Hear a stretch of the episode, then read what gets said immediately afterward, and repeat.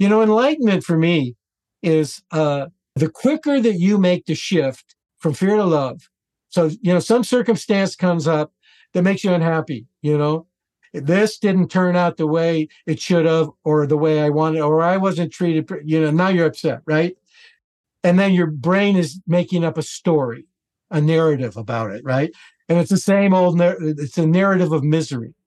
And you're almost halfway to being completely seduced by it, right? And then you, you catch it. Awareness by being open to the feeling, you catch it. You catch it from going further and then you shift it and so maybe you shift, it takes you three days to shift it. Maybe it takes you three months. It used to take me a year to shift it. So you get it down to three months. Then you get it down to three weeks. Then you get it down to three days. Then you get it down to three seconds. And if you get it down to 0.3 seconds, you're enlight- you're totally enlightened. But all the way coming down, bringing it down, uh, you are giving yourself the experience of your higher self. Welcome to A Way of Thinking. I'm your host, Jessica Hwang. This podcast is dedicated to lighting the way towards greater inner peace and purpose. My own journey has taken me from a decade long corporate finance career to following my own path as a purpose coach. I help people move from an unfulfilling career to a meaningful and purpose driven career in life. Now, let's dive into today's show. Hello, and welcome to this episode of A Way of Thinking. I'm your host, Jessica Hwang. And today's episode, our guest is Don Joseph Goewey. Don is the managing partner of ProAttitude, a human performance firm focused on ending work stress. He is also the executive director of the Center for Spiritual Exchange, which is the official archive for all the works of Anthony de Mello. He previously managed the Department of Psychiatry at Stanford University Medical School and is the former director of the International Center for Attitudinal Healing. He is the author of the book, The End of Stress Four Steps to Rewire Your Brain. I just want to say before we get started, is that it's a real honor to be able to have these incredible conversations with people like Don and I I feel so privileged because I get to really firsthand experience like diving in and and being able to ask any questions that I want from someone that's so incredibly knowledgeable and then be able to share it with all of you. And it's, you know, it's a real labor of love for me. But in this episode that you're about to hear, Don shares some so much incredible knowledge and he really goes in to giving you actionable steps as to how we can help ourselves really end our stress. And I love some of the things, and I hope that you'll take some of those little pieces of wisdom that he shares and and the action steps that he offers and bring them into your life because I feel like it is really profound uh, what he shares in this episode. And I love how he makes it so that it is available to literally anyone. And that is something he says towards the end of the episode. And I, I think that is so important to remember that like we all have the opportunity to end our stress or at least significantly reduce it. And so some of the things that we talk about in this episode alongside what I just shared is is really thinking about stress as like a spiritual crisis, this thing that is really causing us so much great so much unhappiness and misery and how you know, we're really in this kind of fear response and or we're constantly in fear for our own kind of well-being and that is what is creating the stress response.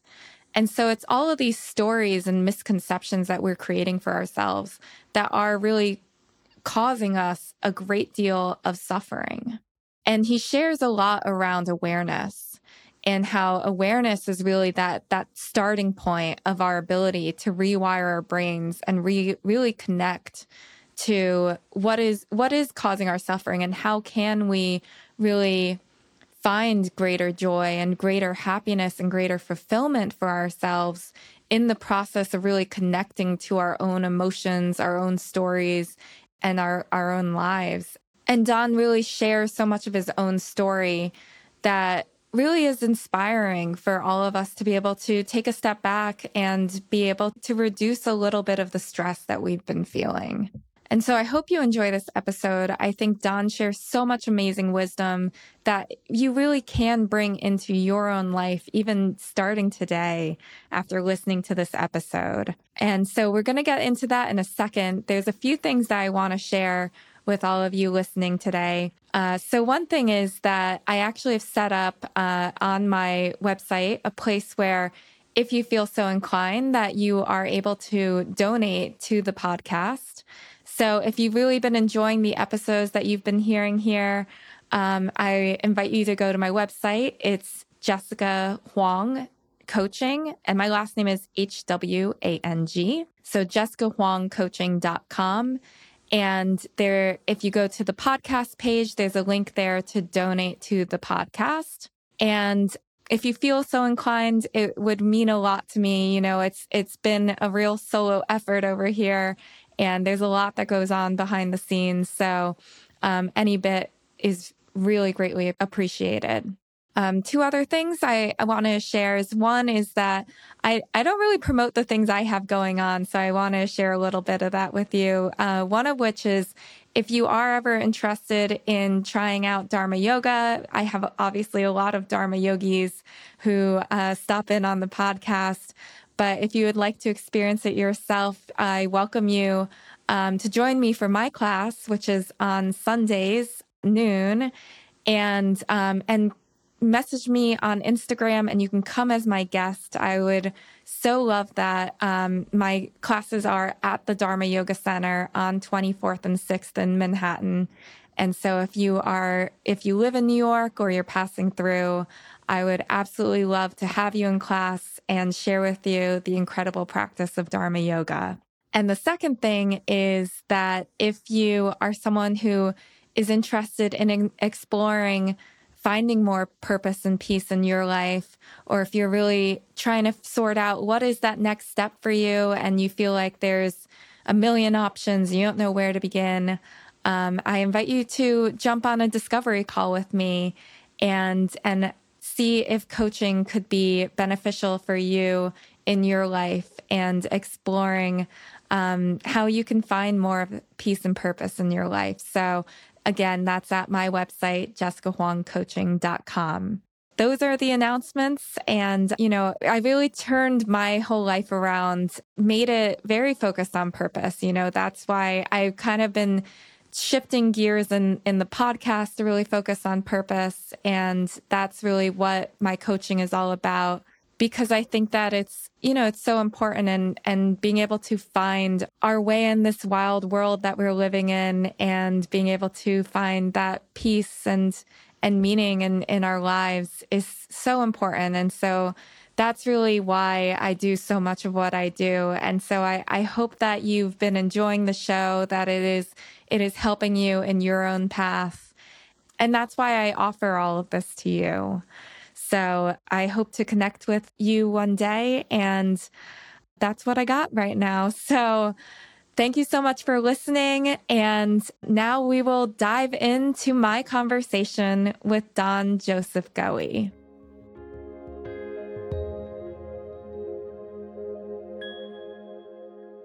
Thank you so much for joining me today, Don. Welcome to the show.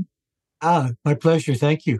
So I want to get started with this idea of, you know, you talk about ending the end of stress. And, you know, stress is definitely something that we all experience. And something that was kind of brought to my attention when I was, um, when we were starting to have this conversation is this idea of stress being a spiritual crisis. So I would love to start there. Can you talk a little bit about that idea? Yeah, no problem you know, when you we talk about stress, we're talking about a, an emotional reaction that uh, has to do with anxiety. Um, it, the anxiety may uh, most often is generated by the fear of failing. We're afraid of failing, and um, you know, in our culture, we've also been shame uh, programmed. They did this study, for example, in uh, in Europe, where they they actually did a survey of 900,000 people in Europe. to find out what the impact of advertising was on, on people emotionally. And uh, it took them a long time, as you can imagine, to do a survey of 900,000 people. And when they finally compiled all the data and analyzed it, it came down to one thing that that advertising did to people, and it was it made them unhappy because the message that people are constantly being bombarded with from advertising is that you're not enough. You know, you don't have enough hair. You better get our bald, uh, you know, or anti-balding treatment, or you need a spa you need to go to a spa or get on a our, one of our cruise lines or or you need to buy our makeup or you even worse you need to smoke our cigarettes or drink our alcohol and then you'll be happy and then you'll get that girl or boy that you've been uh, seeking or then you will be able to kill it. There was one commercial i was watching the guy comes back from a meeting and they said how did you do it? And he said i killed it. And so they pour him a bottle of bur- they pour, pour him a glass of bourbon. And so we're we're shame based. We live in a shame based culture, and it shames us into this this worry that we're not good enough, and ingrains us with this fear of failing, and that wires into our brain, and that amplifies a part of our brain called the amygdala, which is the brain fear center. You know, anything that deals with fight, flight, or freeze is activated from that part of the brain, and it becomes our default system. It becomes our autopilot.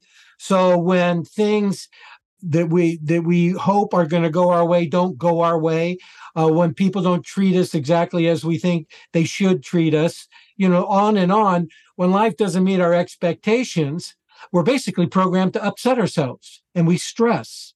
And as a result of that stress, um, it becomes it, it essentially becomes chronic. You know, most people are experiencing a good deal of stress at least three times a week. That's a lot of stress.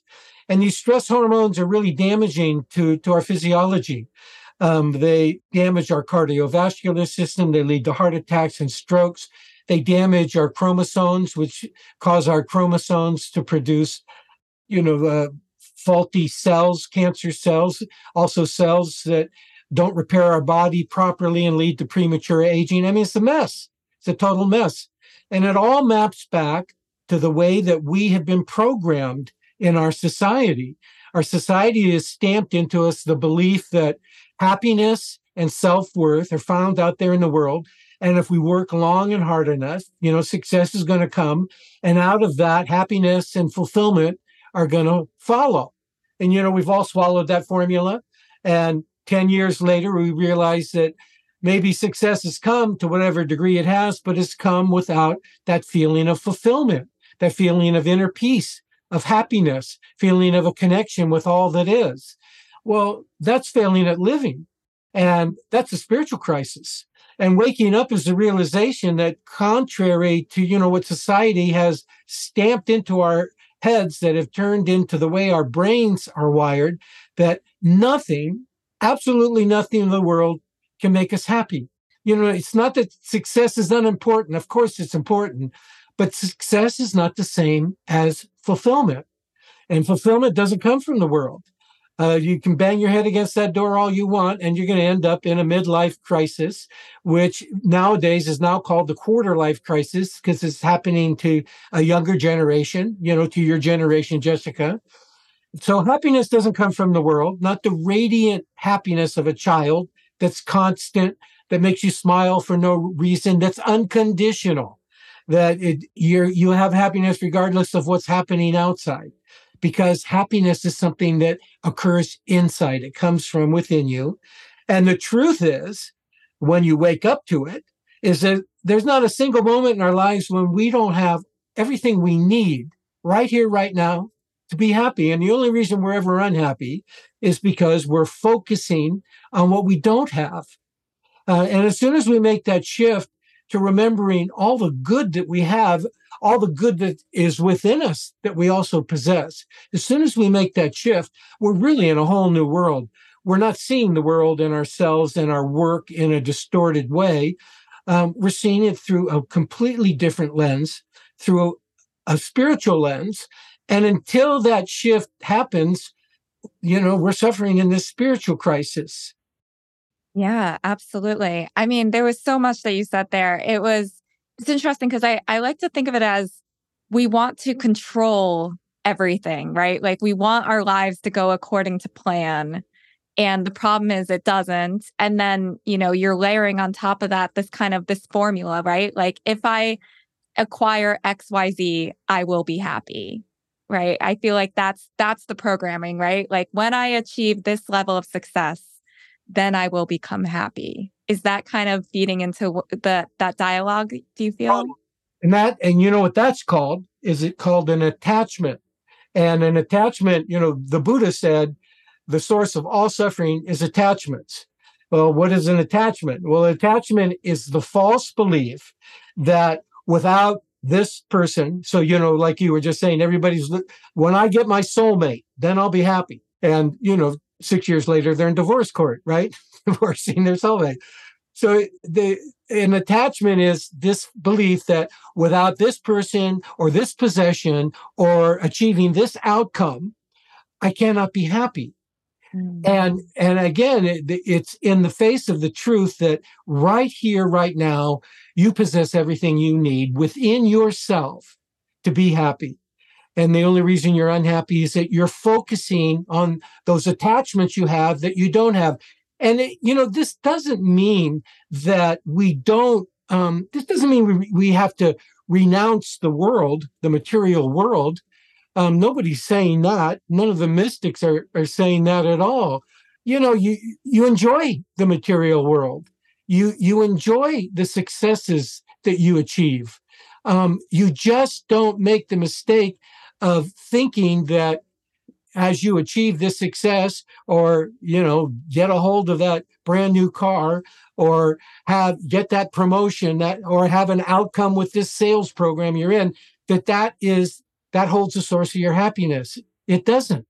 You know, so again, one uses the material world, one enjoys it, one enjoys their successes, um, but they don't make your happiness depend on the material world. And you know, the irony is that when you're detached from the material world as you pursue success, you actually enjoy the process of work much more uh, than when you believe your self worth and your inner peace and, and, and your basic happiness depend on the outcome.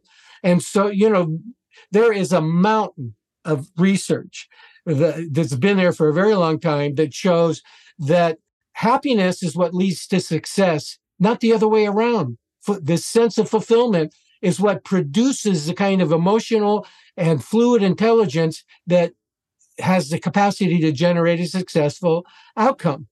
And the thing is, is that, you know, if you're detached from, from your attachment, if you let go of your attachment, if you succeed, great, wonderful. But if you fail, your happiness and self worth are not at stake. And in fact, you're much more likely, if you do fail, to really learn from that failure and for that failure then to be that learning experience from that failure to be the thing that moves you catapults you forward you know the the famous st- statement from the head of IBM, uh, Watson Sr., he said to his employees, be sure you make plenty of mistakes because out of mistakes comes innovation. You know, we learn. Well, if somebody's stressed out and af- afraid of failing, those mistakes shut them down instead of opening them up to, to the learning process that, that they're being invited into. Yeah. No, that's so interesting. I'm curious, what are your thoughts in terms of like really actioning on that idea? Because I think it's like we hear that in theory, right? That like if we can find greater happiness then and not be so attached to the outcome, like that's what we want. But how do you actually put that into practice? Well, the first thing I invite people to do is to sit down with a blank piece of paper and at the top of it make a heading that says, um, I cannot be happy until or unless, and begin to make the list of what those things are. You know, I was I was working with a woman today, uh, actually a friend of mine, an old friend of mine. She's just been diagnosed uh, with cancer. In one part of my uh, career, I worked with people. Uh, I worked with people dealing with AIDS, people dealing with cancer. I worked in uh, the prisons with men serving life sentences. Uh, the agency I was in was even sent off to Croatia and Bosnia during that genocidal war to work with refugees. And um, what I learned from all of those experiences is that there's this assumption we have that under certain circumstances, like cancer, like war, um, like the loss of a loved one, that uh, we're completely blocked, uh, if not uh, for a long time, even permanently, from being happy. But you can be happy even in those situations. You can find that glimmer of happiness that hides inside your your heart. And so, this woman that I was with today, she uh, was diagnosed with stage four cancer, and um, she was remarkable because um, she basically said, "You know, I've come to the conclusion that even though I have this cancer, and I would just as soon it go away, it's opened me up in so many ways. It's opened my heart in so many ways. I'm living in the present moment more than I ever have before in my life. I even in the midst of all of this, I'm finding happiness in this situation. And the happiness is the happiness I've always had that's in my heart. And so it's very important to understand that as you look at this list, you're looking at your list of attachments and you're looking at the reasons why you stress, why you suffer, why you feel depressed. Um, this list, it's this list of things. So I cannot be happy unless my boss appreciates me. I cannot be happy until my spouse or partner agrees with me. I cannot be happy until uh, the interest rates go down and I can buy myself a home. The list goes on and on. People make it pretty fast. So that's the first thing I would invite people to do in the way of an action taking. And then just to sit back when they've made that list and consider that what I've just said, that this is a major source of my suffering in life, a major source of my stress, a major source of my fear of failure, a major source of the depression that I go in and out of. Um, it's a great awakening uh, to do that. And then, you know, it begs the question um, how did I get this way? you know, and it's an important question to ask. And the, the answer is, you know, I gave just briefly um, a few moments ago is that you've been programmed to to believe this. You've been programmed to, to believe that your happiness depends on circumstances, that they depend on how you do in the world, that who you are and your worth as a human being depends on the level of su- success you achieve. And it's a, a, a, source of immense pain for a lot of people. Um, you know, people are out there really wanting to have, you know, quote unquote, have it all. I want to have it all because they think out of that comes comes their their happiness. And the irony is that's not the the right definition for having it all. Having it all means to attain outer success. That's as I said, it's certainly important, but with inner fulfillment. And you know, it's something that that we're capable of that. And but it's something many people have lost which is that innate capacity to flourish inwardly and outwardly at the same time. So you don't end up in a quarter life midlife crisis. So you know we lost that capacity. We our our culture programmed it out of us starting when we were little kids. Um, so we ended up with two operating systems inside our head inside our brain two natures so to speak and one we were given, we were born with.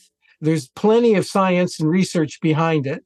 Um, and the other one we learned, we were socialized with. And this learn system uh, blocks that spiritual nature that we were born with. And it creates a spiritual crisis that often comes after years, as I said, of working working really hard out there in the world, we find ourselves asking, why don't I feel happier? Why don't I feel more at peace with myself? Why are my relationships with with my loved ones, why aren't they flourishing like I, I imagined they would? Why am I still stressed all the time? Why do I still feel insecure? Why do I still crave people's approval? Um, you know, where's this fulfillment society promised would come after all this efforts? And, you know, it can really make a person feel empty and you know, Tony Robbins he's got that famous quote that success without fulfillment is the ultimate failure because, you know, it's failing at living. And the failure is not our fault. We were programmed into a false belief system, indoctrinated into it from early on. But the interesting thing about it is that you don't have to earn fulfillment. You don't have to acquire fulfillment. Um, not the constant, enduring, joyful, loving kind. And the reason is because you have it already. It's your mm-hmm. first nature. You were born with it. You're just blocked from knowing it. And this state of fulfillment has gotten lost in the pursuit of fulfillment. That's the biggest irony of all for human beings. So we were born fulfilled. We were born happy. We were born with the capacity to be at peace with life exactly as it comes to us.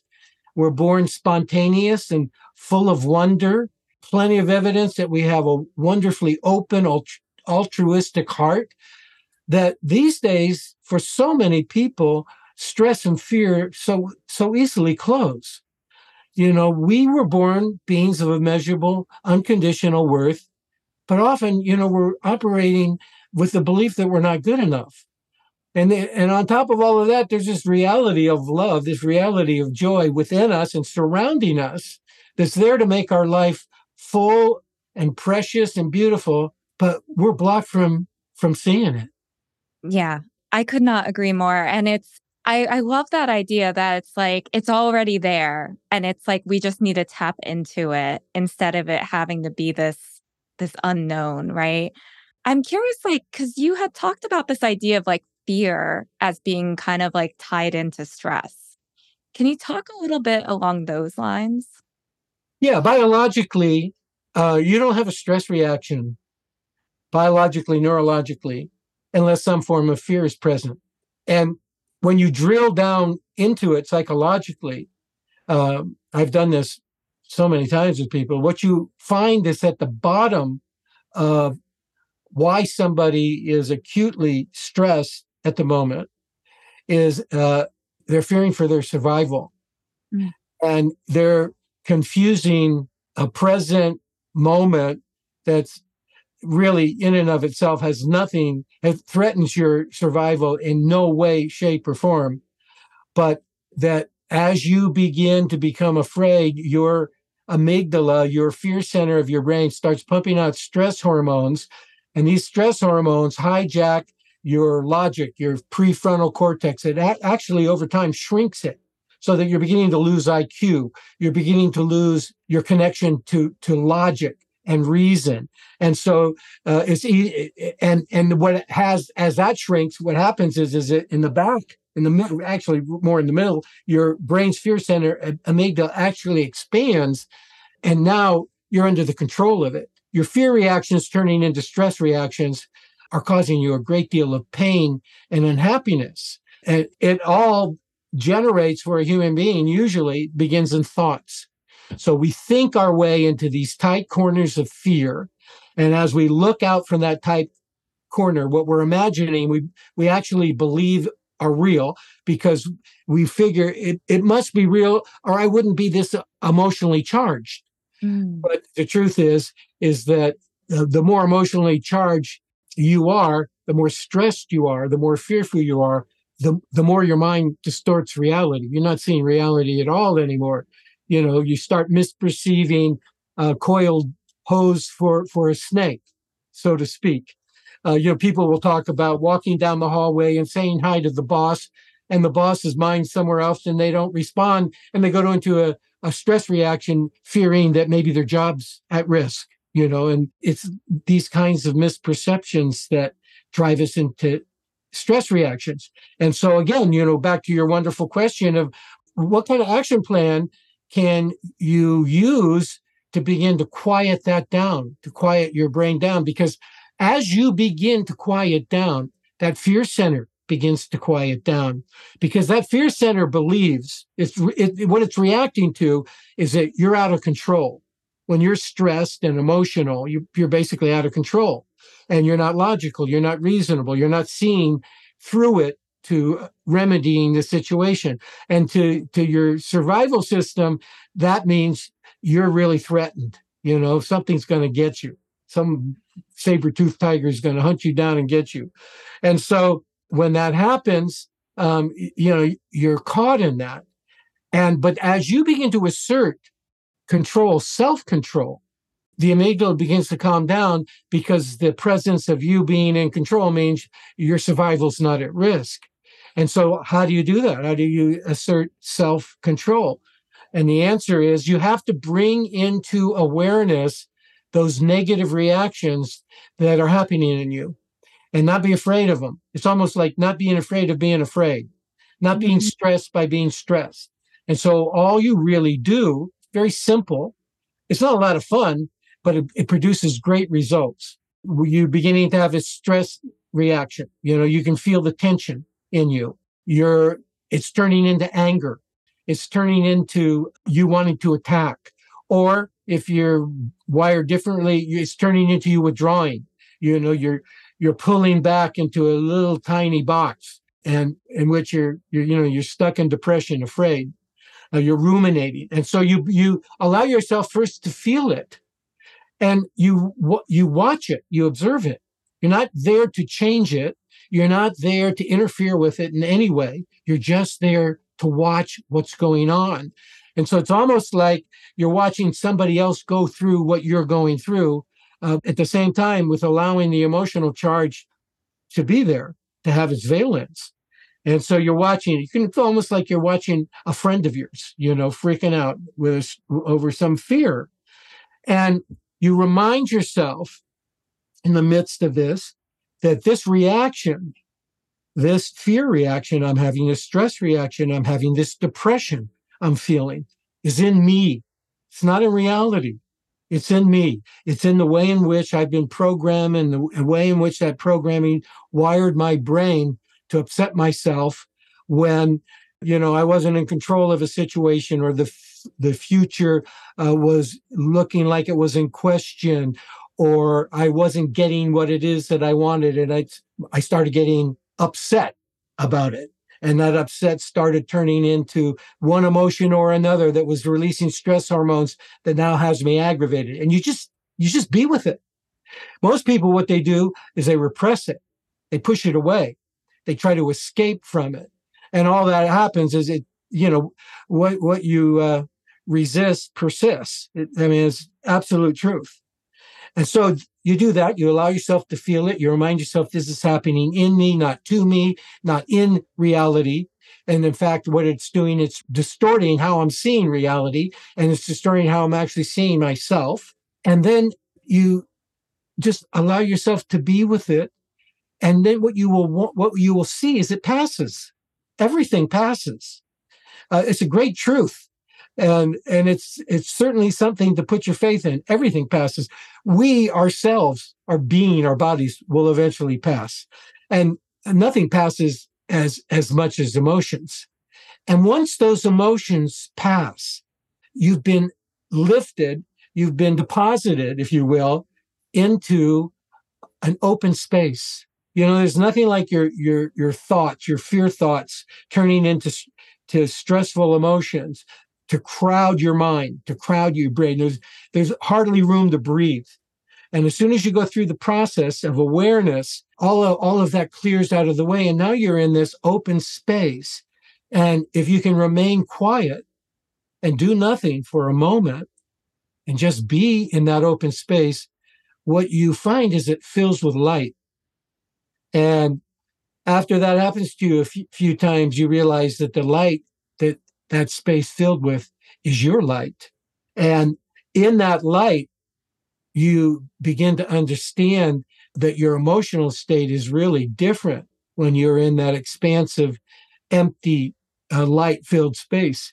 Happiness is natural to you. Joy arises all by itself. Peace, uh, it becomes your vibration. And as you look out on the world, you're probably going, wow, my how everything looks different. And it's because now you're seeing reality. You're seeing that there's this divinity uh, of beauty that surrounds you and that's in you and that's been there the whole time. But because of the way you're programmed to react and upset yourself you haven't been able to see it. And the more you do this the quicker you can shift out of those stress reactions, out of those fear reactions. I love that so much. What you were saying there, especially when you were talking about that idea of kind of watching your emotions, it was reminding me of what my uh, my teacher talks about as like being the witness, right? So you're taking that back seat and just allowing the emotions to kind of be there, but you're watching it as if you're watching it on a screen. So I thought that was really compelling. But the thing that also I was thinking about is I'm like, that it's that's such a difficult practice, right? Like a lot of people really are afraid of their emotions, right? That whole like repression that you were talking about. So it definitely is like this practice to be able to sit with it and observe it instead of just trying to push it away or like dig it under the rug. Right. Yes, you're right. Uh, you know, it's really important that we remember um, we become consciously aware of words we use. And so uh, oftentimes people say that. I mean, I used to say it. Yeah, being aware in this way, you know, stepping into the fire, that's really difficult. And so I, I was noticing that every time I stepped into it, uh, the experience I had felt difficult until I realized that that word difficult was setting up my mindset for it, yeah. was predetermining the experience that I was going to have. Because I came to the conclusion that really the truth is what's difficult is being run by these emotions. What's difficult is living a life of stress that these emotions perpetuate. That's difficult. Stress is difficult.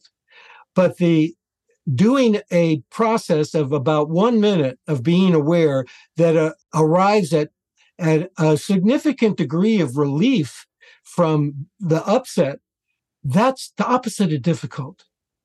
And so I just reframed it. It's not difficult. I wouldn't say it's fun, but you know what ends up happening? The more you do it, the more you begin to change your relationship with those upsetting emotions. You change your relationship with fear or depression or disappointment you know, and anything, anything that's upsetting, they become your friends that, uh, as you do the awareness process of tapping you on the shoulder and giving, uh, inviting you into the opportunity of, of transcending the, that what used to hold you down. Now you're going to rise above it, you know? And so it's like, I'll give you an example. I grew up in a, in a very dysfunctional, violent family, tremendous amount of, of abuse. And um, I came out of that um, with very low self esteem. Um, I, you know, I've always been a passionate person, but really never believed I was ever going to get anywhere because that's what I was programmed to believe by my stepfather. He drilled it into my head. You know, he, he said I would turn gold to crap. He, he said that to me so many times that that I began to believe it. It encoded in my brain.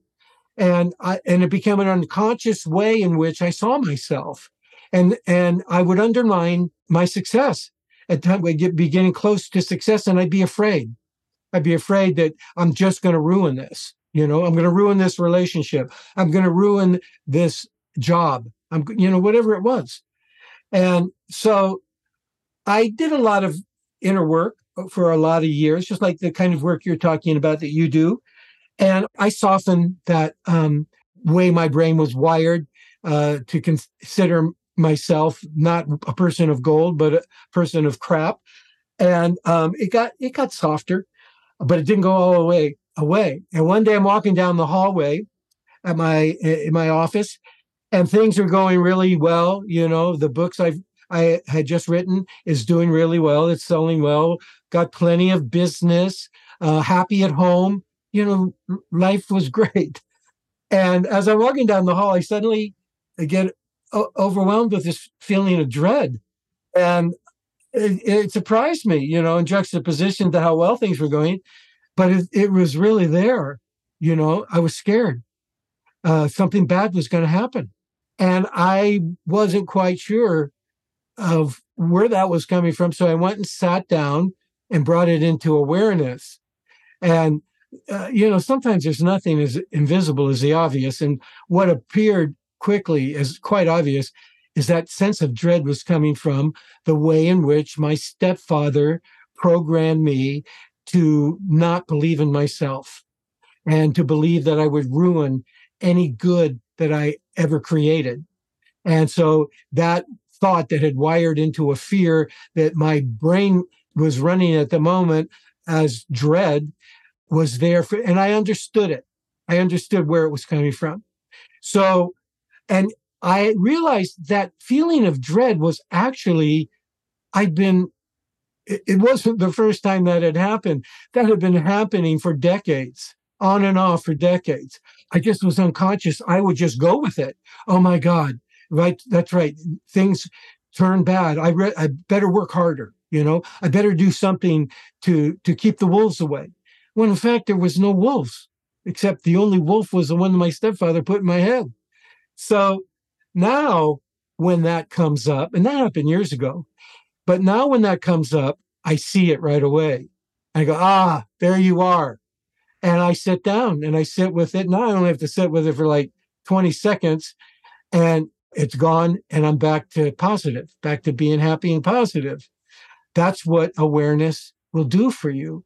You begin to un- uncover things that you didn't know were running you, that were running you and painting you into those tight corners where you couldn't see your way out. You begin to see it, understand where it's coming from. So much of it is coming from the way we've been socialized. And then, you know, you forgive it. You forgive the society for socializing you that way. Uh, and then you allow yourself to move on. So like that's how it works. It's that simple. Uh, and you know, you, you shouldn't confuse simple with easy. Simple and easy aren't the same thing, but simple is simple. I mean, this awareness process is so simple a, a 10 year old child could understand it. Yeah, no, that's incredible. I mean, I think there is so much truth to being able to see like what is really coming up for you. Like why why is it that you're getting triggered and upset by something and then being able to look beyond beneath the surface and see, oh, that's this story that I've been telling myself on repeat over and over again that is just invading this moment, right? Yes. Yes, exactly. Amazing.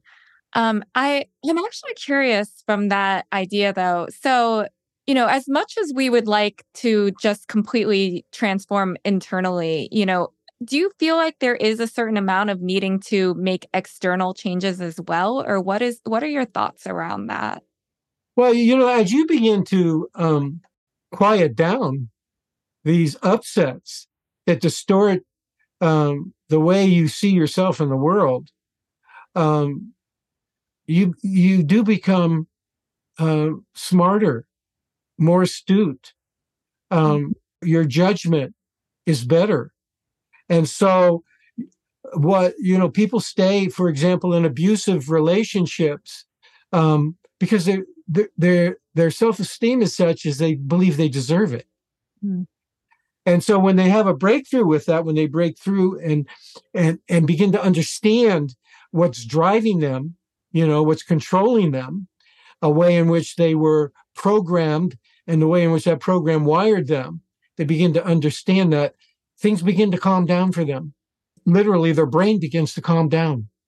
And um, the absolute reverse happens to your brain that from what I described before. Remember, before I said that as you're stressing, as those fear thoughts turn into stress reactions and dump these stress hormones into your brain, it shrinks your higher brain, the prefrontal cortex, and expands your lower brain, the thing that's setting off fight, fight, or freeze. And so now you're you're pretty well trapped in an autopilot that's that's uh, not good for you.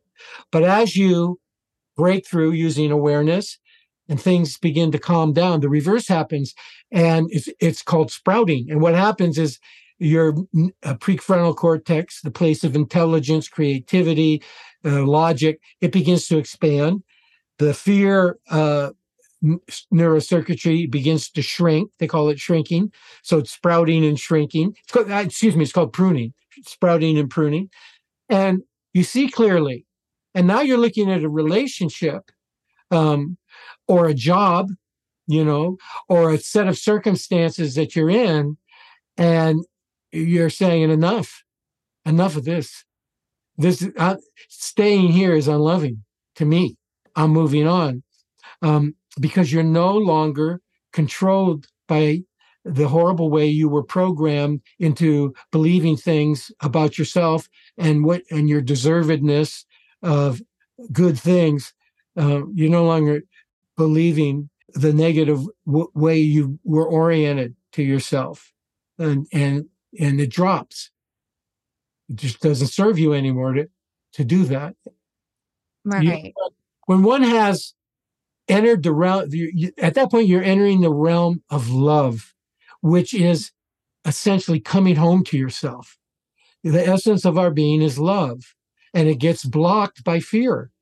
And so, you know, when one has fully entered that realm of, of love, the world, no matter how imperfect, uh, becomes rich and beautiful to you, consisting solely in opportunities for love, to love, to be loved, to give love. Uh, and who walk through those doors to enter the realm of love would make a decision that was wholesalely unloving towards themselves. They wouldn't. Yeah, absolutely. I mean, I, I feel like that's the thing. It's um, it's like the pouring into your own cup and finding your own self worth just kind of naturally causes you to make those external changes, is what it sounds like, right? Yes. They become obvious, possible. They move actually from being pr- possible to being probable. I, I can see it. I can see my way through all this. I can see my way through to another life. Now, what I need to do is to exercise something called courage and to move in that direction. So, what do you feel like co- helps people create more courage then? Uh, that's a good question. You know, I I, I think it, it's it's going to come out of out of you really want something more than than what you're stuck in, and you're you're you're willing to put yourself on the line for it. You know that. You know, I got a brain tumor I don't. I, I, please, I don't mean to put myself up as the poster child for a, a, wholesome spiritual life. I've been through a lot. Believe me, I made every mistake there is to make, and it took a brain tumor to wake me up. That's how stubborn uh, and and fearfully ingrained I was. So I get this brain tumor, and I'm also at the, the height of my career at that point. I'm at Stanford University Medical School. I got a great job. I'm really young, you know, my 30s in a, in a position that you know most people had in their 50s everybody thinks i'm a big deal you know i've got my everybody approves of me finally. And i bucked heads with the chairman of my department one too many times. And he had had enough you know as a young turk and he fired me.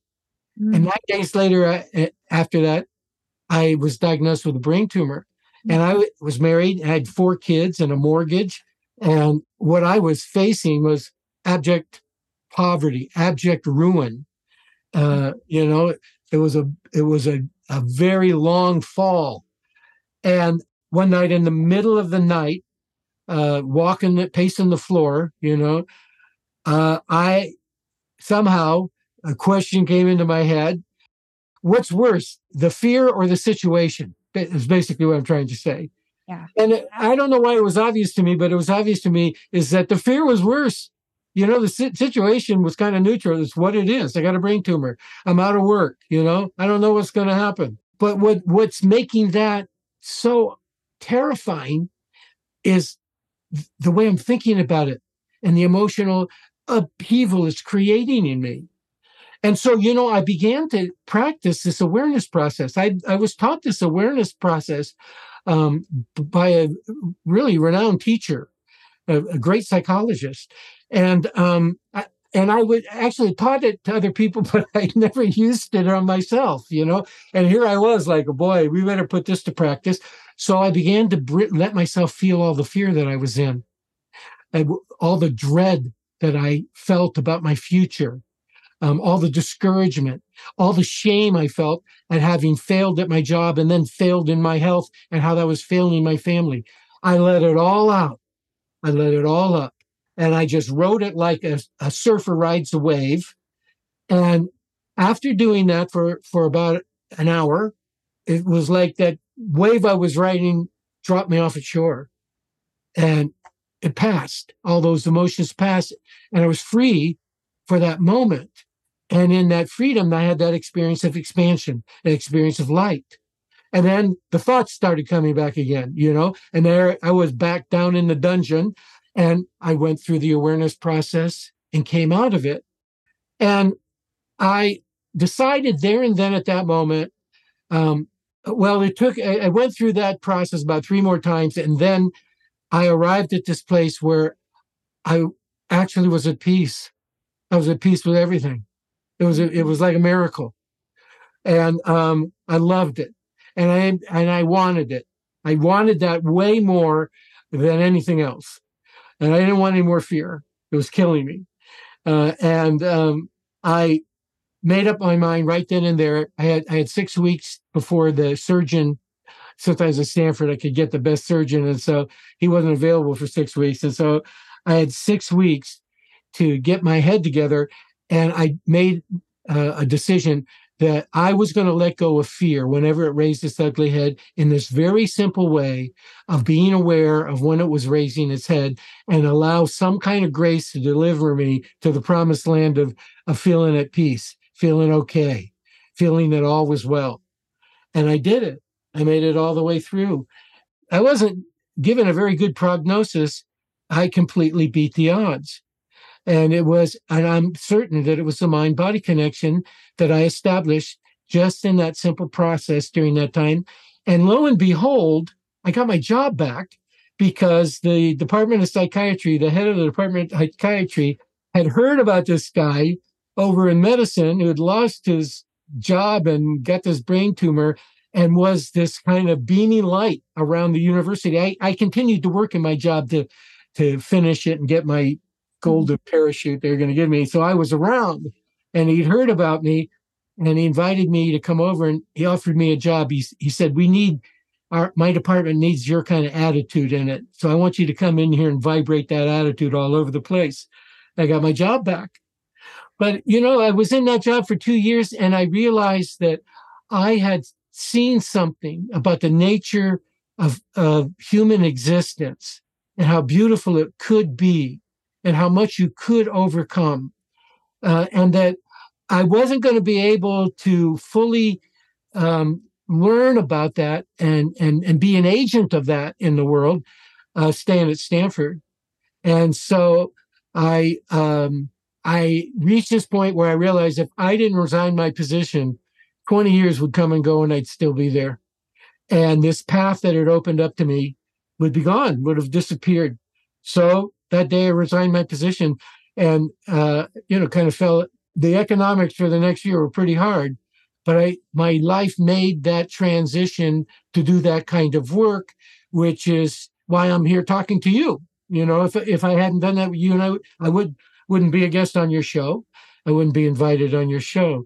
Well, that, that took a lot of courage to do that, but it, that courage came from uh, wanting my life to be different. And I was willing to sacrifice whatever I had to sacrifice uh, to do it. And I think everybody has that courage, but they got to get to the point where they see the the misery that they're living in um, based on the belief system that they're indoctrinated with. Once they see that and get through that, then the way the way is clear. And then, of course, it does take courage to walk away from certain things, but you find that the, the you got the motivation. Your heart longs for you to take that step and move away. Wow. Such an incredible story and you know i'm i'm so happy to hear that everything turned around in the way it did and and it is such a testament to all the work that you've been doing you know after that right? And being able to step off that path. It's it really is something um and it it definitely I relate to it a lot as someone that's kind of gone through. I, I've been through the quarter life crisis, as you called it, and um, come out on the other side. So it is really remarkable the way that courage really kind of, I don't know, it's it is almost like it bubbles up inside of you when you see that you're you're meant to do more. So yeah, thank you for sharing all that. Yeah, well, thank you for listening to to what was going on inside of you that moved your life in to put you in a position where you're doing the work you're doing right now. And because it's so important the work that you're doing. It's not only it's not only important to you it's important to the world you know and you know, it's, a realignment. Uh, you know people think fear protects them. Uh, that's one of the first things that i understood is that i'm in all this fear and because i believe if i'm not afraid i'm going to miss a step and the world's going to crush me and and then i realized that it's fear that's going to make me miss a step that's exactly it. It's not going to protect me from this step. Um, I mean, there is the fear reactions that we have that do save our lives. That's why we have that fear center in our brain. It's good for five minutes so that if you're in, you face a real and present danger, like a bear walks into your camp, you know, or you're threatened in some real way, uh, you you get the surge of energy that uh, enables you to do incredibly heroic things that you couldn't do otherwise. And then uh, it, it's only good for five minutes and then it exhausts itself. But the problem we're having is that what's setting off fear reactions is not real and present danger. It's just thoughts that scare, we scare ourselves with thoughts. We imagine threats that don't exist. And then we organize our, our life around protecting ourselves from this non existent threat and it creates it creates a lot of misery. It, it disrupts relate our ability to relate, and and so the it, becomes a question of well, what does protect me? Well, what's the opposite of fear? And the answer is love. And you know, spirituality says that with love, all is well. Even if things seem like they're a mess, all is still well. Like there I was, complete emotional mess, physically mess, my brain was in a mess my career was in a mess and and yet i found my way by through grace to a place in which i was operating as if all was well. And if you reflect on that for a moment with love all is well even if things are a mess. Even if, what would that be for the average person? All is well even if you got more debt that than you think you should have. All is well even if you and the one you love are struggling around some issue. All is well if you didn't get the promotion that would have given you the money to buy a better house. All is still well. And that same love, that same beauty is the very essence of your being. And, you know, as the great Sufi poet uh, told us, Rumi, Rumi said, Your task is not to seek for love, but to merely seek and find all the barriers built against it. Love is what you are. Love is what's being blocked. And through awareness, you begin to remove brick by brick the, the blocks. Mm-hmm. And then when you get enough blocks down, you, what you're looking at is this world of dazzling light that makes you smile for no reason. And that you're, and you know, you're, you've come back to the innocence of a child which doesn't mean you're behaving like a child, but the innocence of a child, that innocence that has that fills you with wonder and makes you really creative and doesn't compare yourself to other people you know, and isn't trying to prove yourself to anybody. And, you know, that gets knocked down. And as soon as they hear the sound of fun, is back on their feet running towards the fun, you know, that's what I'm talking about. That, uh, and we should ask ourselves how much of that innocence of a child is still operating in us because it's in us. It's our nature. And we should give into it, give over to it, you know, when it flits by, when it rises up in our heart. And then it too will pass. Everything passes, even that.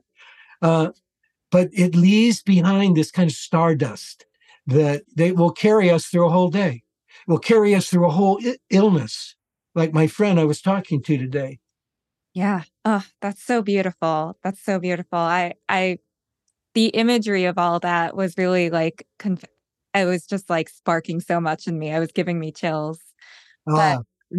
yeah, I, you know, I, I wish your friend all the best, you know, and, and I, it sounds like her outlook on all that is just glowing. So it's really beautiful to see that ability to kind of take those difficult moments and be able to transcend the external circumstances. Right? You're so right. You know, and she is she is able to do that. I kept pointing pointing out to her uh, how beautiful her perspective was. And you know, the important the reason I bring her up is that she's an ordinary person. You know, she hasn't written any books.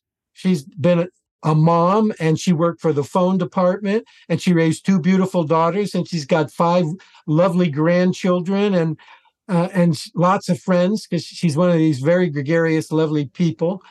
So, and then she gets hit with this stage four cancer, which is a very unhappy diagnosis if you relate to it uh, as as as something that's defeated you and she's not doing that and this is just so when you say you know some people will say what you and i are talking about about here you know around here jessica they'll say well you know only special people will do that. People who who got lucky and had an epiphany. And that's not true. There are people who are like this. And we are like this when we remove the blocks.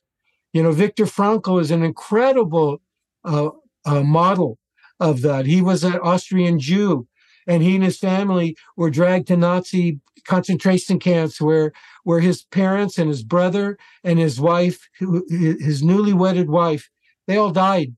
He survived it. He spent three years in a concentration camp, and he eventually got, uh, you know, outlasted the Holocaust. And and he wrote a masterpiece book called Man's Search for for Reason. And I really recommend it to people. And there's this passage in it where he talks about something to do with it as the inner life of the prisoner tended to become more intense. Um, he, you know, with the conditions that he was under, that the prisoner also experienced the beauty of nature as they'd never experienced before. And under under the the influence of this intensity, this beauty, they Frankl said they actually began to forget their frightful circumstances, at least for the moment. You know, he said if someone had seen their faces on the journey that when they went from Auschwitz to Bavaria, as they were looking through, you know, the bobbed wired windows out at the mountains of, of Salzburg, um, where, you know, the summits, he said the summits were glowing in the sunset. He said he would, no one would ever have believed that these were the faces of men who, who had given up all hope ever being free again, all hope of ever having a normal, happy life. And yet, despite that factor, or maybe because of it, they were carried away by nature's beauty. Well, that's what that is, is that's the heart that resonates in us. Our heart never dies. And when it resonates, it, it's an amazing thing. it can it can uh, transcend even what Viktor Frankl was talking about. And he is when he give lectures at Harvard and Stanford, uh, people would say, "Well, they put him on a pedestal. Oh, you're such a great man." He would get really angry at him, and he'd say, "You're calling me a great man because you're just wanting to abdicate your responsibility to transcend what you need to transcend in your life. And I'm here to tell you through my stories that you have the you have the capacity to do that. So don't put me on a pedestal to get away from your responsibility to do it. Make the choices you need to make to transcend the unhappiness that you're living in. You know, I mean, it's incredible stories that ordinary people, and at that time, Frankl was an ordinary person. Yeah. Yeah. Oh, that is such an important point, right? That it is available to each and every single one of us. So thank you for that point. Absolutely. Um, I want to be cognizant of your time. So, is there anything else that you want that we haven't covered off on that you want to share? Sure. Um, if people want to get more into what you, you and I are talking about, they can buy my book uh, at Amazon, The End of Stress. It's been there a long time, so I, I, I think it's much cheaper than it used to be. And I'd also recommend to people that they visit um, a website called it's DeMello, D E M E L L O, DeMelloCenter.com. It's the uh, official uh, website for Anthony de Mello, one of the great spiritual mystics of the 20th century. All the great mystics of our time have celebrated him. Eckhart Tolle, Adyashanti, e- even Tim Ferriss, you know, the, the mm. podcaster. Um, he has an amazing teaching for all of us and uh, you you can visit it for free and there's um, podcasts there of, of Tony de Mello speaking. There's a blog. Uh, there's just a lot of stuff that you can drop into that, uh, that relates everything we've been talking about here today. So I invite you to go there, demellocenter.com. Absolutely. I'll include that in the show notes for anyone that wants to take a look. Um, so, yeah, let's get into our final questions then. Okay. All right. So, the first question is How would you describe your current relationship with yourself? Oh, that's a good question. Um, one of the one of the major blocks that I have to work at removing is self is, is self-esteem, is self-worth because of what I told you about my me and my stepfather. My stepfather and I uh, eventually healed our relationship, but uh, but once those traumas get wired into your emotional brain, they're always there to work with. But I've reached the point, maybe I would say I've reached a halfway point where I've chipped enough away of that belief that I I'll ruin anything that any good that comes my way and, or any good that I create I will eventually ruin it you know because I'm not good enough. I don't have what it takes you know so I think I'm about halfway there and so one of the things I do there's this lesson in a course in miracles that I've been practicing a lot over the last 6 months and it starts with the thought that my mind is part of God's I am very holy. And so the first time I read read that, that part of me this program, you know, you're gonna you're gonna ruin everything that's of any good, bumped into that and went, oh no, that's not true of me. I, it was amazing to watch because it, just as I was opening up to it, it crashed in and said, no, no, that's not for you, man. That's not true about you. True, it may be everybody else, but not you. And then the the lesson goes to the next step, which is I see myself as. The Course in Miracles wants you to be very specific, to locate a situation. Don't let it be abstract. I see myself as unworthy. Well, what does that mean? You know, but you see yourself in a situation where you were acutely aware of how painful it felt to feel unworthy relative to this situation or in the company of that person you know? You put yourself in that situation. I see myself as uh, being treated unfairly. I see myself as being disregarded. I see myself as com- uh, getting close but no cigar you know and you begin to get a picture of these thoughts that are very strong in you pretty obvious as you get a collection of them no wonder uh, I'm unhappy in those situations. I mean, who could possibly think that and not not get upset? And then it it has you counter that with my mind is part of God's and I'm very holy. And as I begun to do that over time, that I am part of God, I'm very actually it's turned into a vibration. So now when I say it, it's uh, uh, it, you know, it's really hard to describe a spiritual. It's impossible to describe spiritual experience, but the best I could do is to say, I say it now, and I can just feel this thing open up, extending out for me, and it feels it, it feels quite lovely, and um, and I'm beginning to believe it. Oh, that's beautiful. Yeah, so that's my practice right now, and how I'm doing, and that's how I'm doing. I'm making progress. Oh, I love that. I love that. It's so beautiful. So, okay, next question, which maybe this would be the same answer, but I'm curious if you have a different answer, is what is something that you are currently working on? Oh, I'm currently working on, well, I've been working on for uh, two, two decades, is a book about what happened to me in my life when I I went to Stanford and got that job and you know rose to the top and and when it all came tumbling down and how I initially reacted to all of that and then how it, it progressed as I was saying this how the story progressed and how when I went for a different experience or took a risk you know where I ended up and I ended up uh, in extraordinary in an extraordinary place. Not so much in myself, but in I was at the Center for Attitudinal Healing uh, for 12 years, and uh, it was an extraordinary experience to be around people who are facing some of the most stressful situations anybody ever faces, and meeting it with love, and helping each other under and coming to the understanding that the problem isn't my illness, the problem isn't this war, the problem is the fear that's in me, and letting that go and, and allowing to love their loving nature to arise in and of itself. I learned so much from those people, and so this book, all of those experiences, and I'm about three quarters of the way through it. I'm hoping to finish it. I've said this so many times. I'm hoping to finish it by the end of the year. that many, many years. But this year I might make it. Amazing. well, we will be looking forward to that, the release of this next book. It's going to be called Simple Faith. Amazing. Simple Faith. All right. So, next question is what do you consider most valuable to you right now? Um, well, love.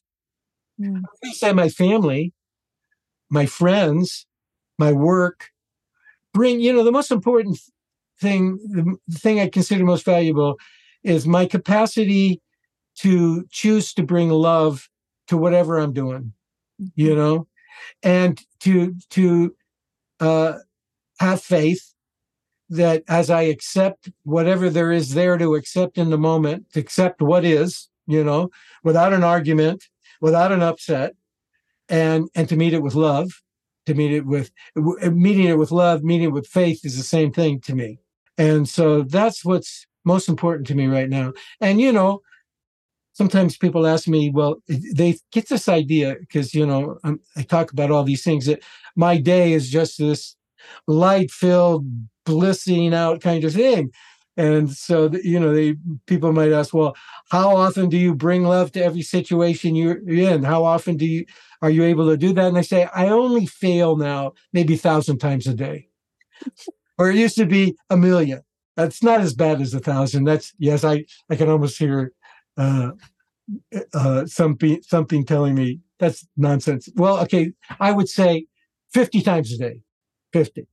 Yeah, which There's- is a huge improvement you know? Right, right. Yeah, there's no such thing as perfection in it. It's not like we we suddenly are just perfect and blissed out at all times of the day. So yes. it's a good reminder. Yes. You know, enlightenment for me is uh the quicker that you make the shift from fear to love. So, you know, some circumstance comes up that makes you unhappy, you know, this didn't turn out the way it should have or the way i wanted or i wasn't treated you know now you're upset right and and then your brain is making up a story a narrative about it right and it's the same old it's a narrative of misery and so and you're almost halfway to being completely seduced by it right and then you you catch it awareness by being open to the feeling you catch it you catch it from going further and then you shift it. And so maybe you shift, it takes you uh, three days to shift it. Maybe it takes you three months. It used to take me a year to shift it. So you get it down to three months. Then you get it down to three weeks. Then you get it down to three days. Then you get it down to three seconds. And if you get it down to 0.3 seconds, you're you're totally enlightened. But all the way coming down, bringing it down, you are allow you are giving yourself the experience of your higher self you you are choosing your way back into your higher self in which all is well in which uh, you are in touch with a great power to shape shift whatever is going on you know and so that's what i that's another thing i'm working on i'm trying to get it down get it down get it down to the shift happening quicker and quicker and quicker and that's what awareness will give you that's what it gives you. That's why you should do it. Yeah, absolutely. Absolutely. And I don't know any other, what's more powerful than be, being able to do that? That's the journey in and of itself, right? That's exactly right. it, it is for me. All right. So, what is the best lesson that you've learned recently? That's a good one. It's kind of hard to explain, but it, it was it, it, kind of astounded me. So I I delved pretty deeply into mystics and into psychology and into neuroscience. And everybody has opinions there, you know, everybody has theories there. And I'm one of the things that I have kind of a gift of doing is I can integrate them. I can see where they they they meet at crossroads, and and that crossroads illuminates something that's worth worth uh, shining a light on. And so, in integrating it, I discovered last week, just discovered this last week, that what I think of, I don't, I'm not thinking so much in terms of what is true for me. I'm trying to get right what is these people's theory and to integrate them properly. And I felt, and, and I, and I've reached this state of uh, minor state of confusion and where I had to say, but I'm not, now I know all these theories. Which one of them are really true for me? And those are the ones I should be writing about, you know? And I, uh, I decided I have to, I have to drop out and just ask myself what's true for me? And not try to answer it. Let let let grace answer it for me. And i've come up with three three things that are true for me. And and they're so new to me i i couldn't remember to tell you. I, I wrote them down but they're new to me but they're so new that um and i i don't want to intellectualize them because that's has nothing to do with understanding right? Yeah so that's uh, what i'm working on lately Oh, I love that. I I love that because it's true. We we go and we like learn from all these different sources, millions of things, but then it still has to come back to what actually is true for you. Oh. And when that's clear, it's sort of like everything becomes your teacher. You know, every moment's your teacher. It's not this one theory and how's it connect up to this and is this developing a hierarchy and um, no you know the the the leaf blown across the street that that shimmers you know is it's a beautiful teacher when it when it captures you and stops you you know in your rat race movement. Yeah absolutely. All right. So how would you describe or define your purpose? Coming out of stanford and heading off into the unknown all i wanted to be was as much for as many people as I could. And I didn't even know what that meant. But I, what I had been through, and there were people um, who helped me enormously get through that period. I wouldn't have gotten through it without those people. They taught me, they loved me, they um, held me, all of that sort of. So when I was coming out of it, they created a model in my heart of what I wanted to do, and in in doing it i wanted it whatever i did to be as much for as many people as possible. Because i think i think our world needs everybody wanting to do that. Got to help each other along. What is it ram dass says we're all walking each other home you know? Absolutely. So i want to i want to walk uh, with people as we walk each other home. Beautiful. I love that. All right your final question is what is the number one skill you believe that everyone should work on? Opening their heart. Because if your heart's closed, you suffer. And that's why it's really important to be aware when you're suffering. Uh, sure, sure as heck, your heart's closed. And, you know, I had a very beautiful, powerful, holy man tell me that he said, if we understood that in all the universe, one of its most beautiful, greatest creations of all eternity was the human heart. He said people would value it. And I think it's, I think women are, are really clear about that, much more than men, you know. So awareness is really important because when when you're in fear, when you're suffering, when you're upset, your heart's closed, you know, and and you're doing some degree of violence on yourself that you might very well project onto somebody else. You know, violence has a way of the violence you do to yourself, you project. And so be be attentive to your heart. Treat it with tender, loving care. And and it'll it'll reward you. It'll it'll give you the greatest gift of all, uh, which is the gift you were given. This human heart is this enormous gift. It can figure out anything that the brain can never figure out the brain the brain and the intellect they look at the heart and they think it's stupid you know and it, well you know there goes the heart again you know and the heart has got an enormous intelligence you know the heart and the stomach the gut have more neurons than they ever imagined they have their, their whole neural system, their whole brain system themselves. So so lean into it. Lean into your heart. I love that. All right. Well, Don, I literally could talk to you for hours on end. and it's been such a pleasure having this conversation with you. So, um, what is there anywhere that you want anyone to go to, like, if they want to reach out to you? Well, they can reach out to me if they go to my website, theendofstressbook.com, and they can leave a message for me there. All right. Perfect. Well, thank you so, so much again for this wonderful conversation. It's been incredibly enlightening. You're a real light of the world, Jessica. You really are. Thank you so much. I appreciate what you're doing. Thank All right. you. Peace to you and peace to everybody out there. Thank you for joining us on this episode of A Way of Thinking. I hope it has been a source of inspiration and guidance as you continue to navigate your path towards greater inner peace and purpose. If you enjoyed this episode, please subscribe, rate, and leave a review. Your feedback helps us reach more seekers like you.